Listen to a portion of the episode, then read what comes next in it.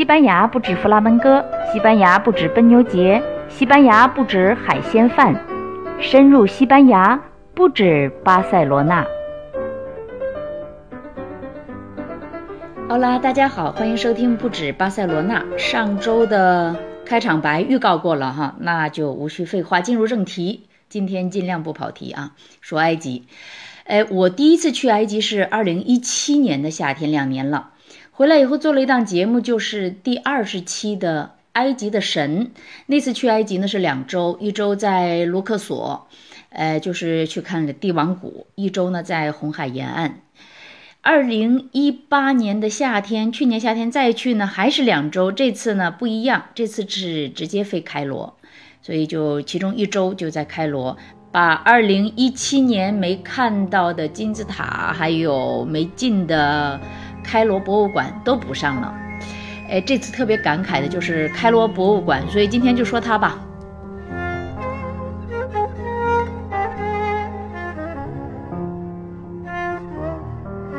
第一次进馆，我们选了一个傍晚时分，那个时候只有两个小时的参观时间，人很少，所以每个地方都可以停留很久。但是因为是夏天，特别热，特别特别热，呃，那么大的大厅里哈，就是几个挂在墙壁上的摇头风扇，又黑又脏。反正我印象中就是隔一段时间有一个大黑风扇，所以看一会儿吧，我就到有风扇的地方吹一会儿。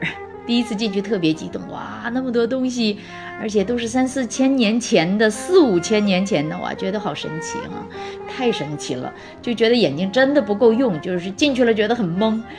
自己先要跟自己说啊，不要焦虑啊，慢慢看，慢慢看。说真话，那么多展品都挤挤挨挨的排在大厅里，真是有点不习惯。随便找几件那里边的展品，在世界上任何一个大博物馆都是一场出奇惊艳的展出。可是，在这个开罗的埃及博物馆里边，哈，你就觉得就是众多中的一件嘛。这些三四千年前的宝贵的文物，哈。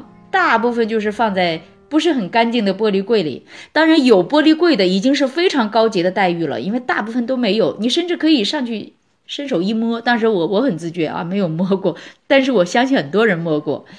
大部分的展品就是那么一放，你觉得就一伸手可以拿走似的。实际上之前也确实有那样的例子，还招了小偷啊什么的，根本完全没有安保措施。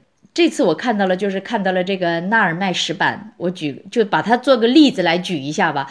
我先简单说说这块石板，你得首先知道它是一块化妆用的石板，也就是说是上面放颜料的一块石板，比如说抹眼影的那种哈。但是它是一块很大的石板，呃，它有几个第一，一是这块石板诞生时间极早，是公元前三千年，那就是五千年前的真真正正五千年前的一块石板。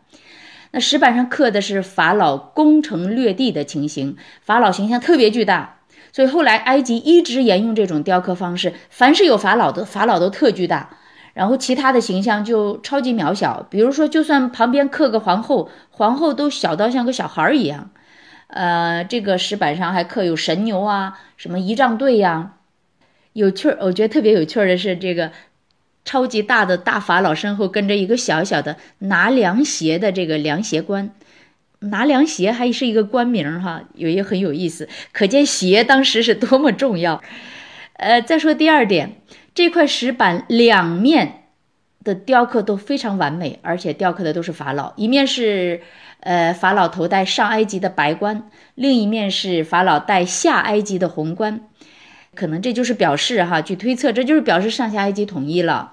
希罗多德就是这个希腊的历史学家，大家都知道他，他就是曾经记录过说统一上下埃及的伟大君王美尼斯，所以很多学者就推测哈，说这个法老可能就是美尼斯，因为他手里又有这种蝎王的那种权杖，所以大家又觉得这个是不是就是蝎子王？然后又推测是不是美尼斯就是蝎子王？等等等等，这个我不研究历史。所以就不敢说了。总之呢，就是说他是第一位统一上下埃及的法老，这是第二点。第三点也非常重要，就是什么？他刻有象形文字，通过这些象形文字就了解到了法老的名字，叫纳尔迈，对不对？然后呢，还有大臣的名字，有敌人的城市的名字。比如在纳尔迈石板之前呢，也有调色板，而且也是雕刻非常精美的，但是没有没有象形文字。纳尔迈调色板呢就被认为是象形文字第一次出现来记载重要史实的一个一块石板。当然，现在认为最早的文字是两河流域的这个楔形文字，比纳尔迈石板早五百年。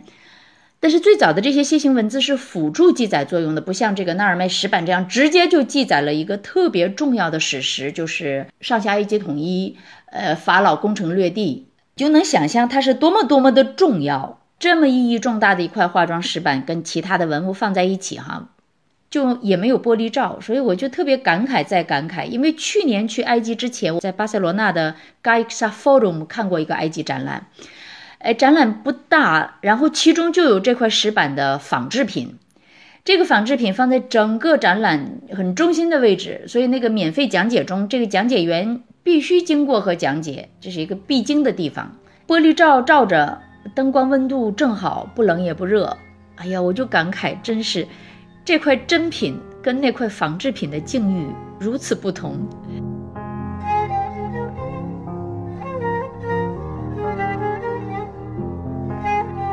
然后还有那个傍晚吧，我们还感慨了很久胡夫的小雕像。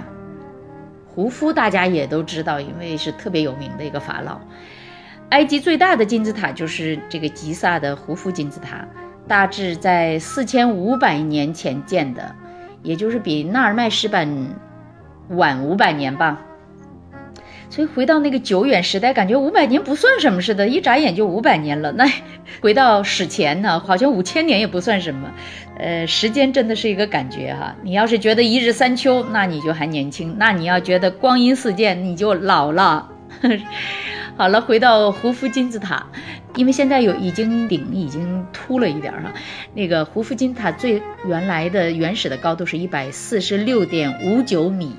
之后的三千八百年中，一直是世界上最高的建筑物，所以说是独领风骚三千八百年，一直到了十四世纪，英国盖了个林肯大教堂，然后呢才打破了胡夫金字塔的高度记录。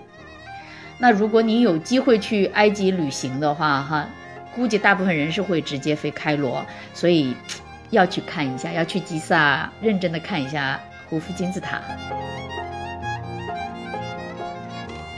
然后除了这个金字塔，我强烈的建议你一定要去金字塔旁边的太阳船博物馆，特别是如果你夏天去的话，你一定要进那个太阳船博物馆，因为里边的空调特别好，是整个吉萨金字塔参观区唯一有空调的地方。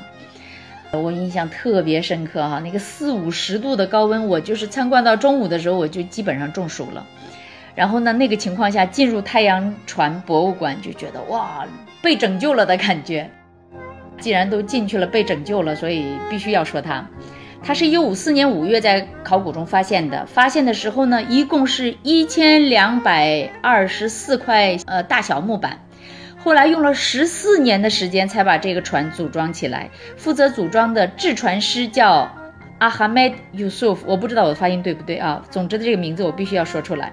我特别查找到了他的名字，因为我觉得他特别了不起。十四年做一件事，你要想多大的耐心呢？最后组装起来的是一艘四十三点六米的大船，雪松木的大船。而且这雪松哈，埃及是没有的，是黎巴嫩进口的。要说进口点木头也没什么哈，但是你要知道，胡夫统治的古埃及时期，大约公元前两千五百八十九年。公元前两千五百八十九年，那时候就进口木头了哈，三皇五帝时候呢。但是最让人惊讶的是，整艘大船呢，它没有这种锚榫结构，也没有木钉，它所有的连接处是什么呢？是用绳子束在一起的。而且这个用绳子绑在一起的大船呢，不是说是它就直接就是说作为陪葬品放在那儿的。他后来被研究发现，它的这个木料是被水浸泡过的，是在尼罗河里行走过的啊，所以说就更神奇。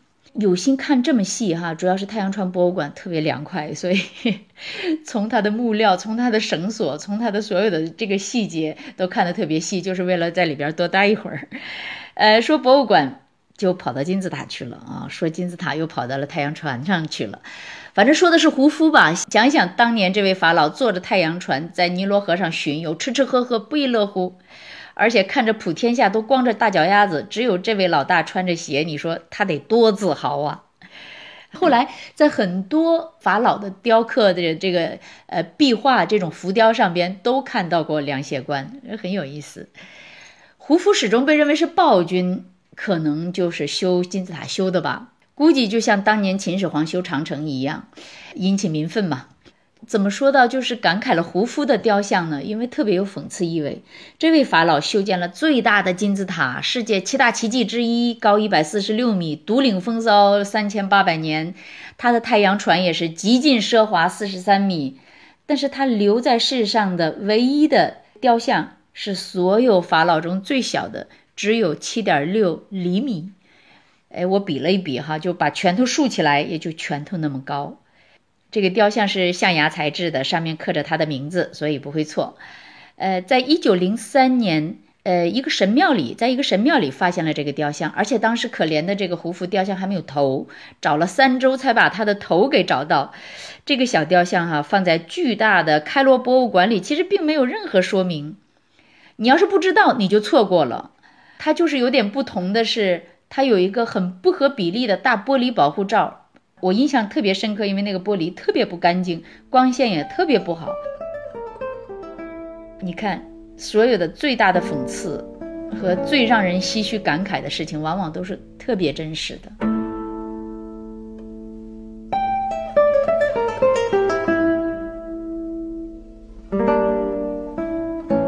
这是第一次进开罗的埃及博物馆。虽然今天就说了纳尔迈化妆板，还有胡夫雕像，但是你能想象里边展品之多，真是看到眼花缭乱，所以才有了二进博物馆。那是在一个早上了，这个要留到下次再说。说到这里，请允许我跑个题，因为埃及博物馆到二零一八年就是一百一十六岁，呃，这个就让我想起大卫的爷爷，因为他老人家。我想的就比埃及博物馆小十岁，这个月哈，一九年的二月刚刚过了一百零六周岁的生日。按照中国咱们算老人家生日，好像过了年应该是加两岁，所以他老人家也算是一百零八岁了，真是高寿啊！哎，下个月我们一家三口就去看看他老人家。每次去看老爷子吧，都觉得哎呀，这次是最后一次了。但是每一年他老人家都坚强的活着，而且头脑清晰。祝他老人家不是长命百岁了啊，这长命两百岁，因为长命百岁不太合适他了。呃，这里要说一个小插曲啊，去年圣诞节，呃，就是两个月两个多月前，照顾他的保姆呢就手臂骨折了，然后他老人家就被送到了养老院。呃而且当时就说好了，就送他去一个月，但是他特别的伤心，特别特别伤心，因为他不要离开自己的家。我特别能理解哈，九十多年住在自己的房子里，现在这么老的时候要被送到养老院，肯定心情很不好。被送到养老院之后呢，有一次他就在电话里跟大卫说：“他说这里的人对我特别好，但是呢，我还是想回家。如果我是一只鸟，我就飞走了。”哎，一百零六岁还这样的诗意哈，所以我我们必须去看他。上个月呢，比如一月哈，老人家就回了自己的家，特别高兴。好了，今天呢就说到这儿吧，下个星期接着说埃及博物馆。感谢收听今天的不止巴塞罗那，下个星期再见。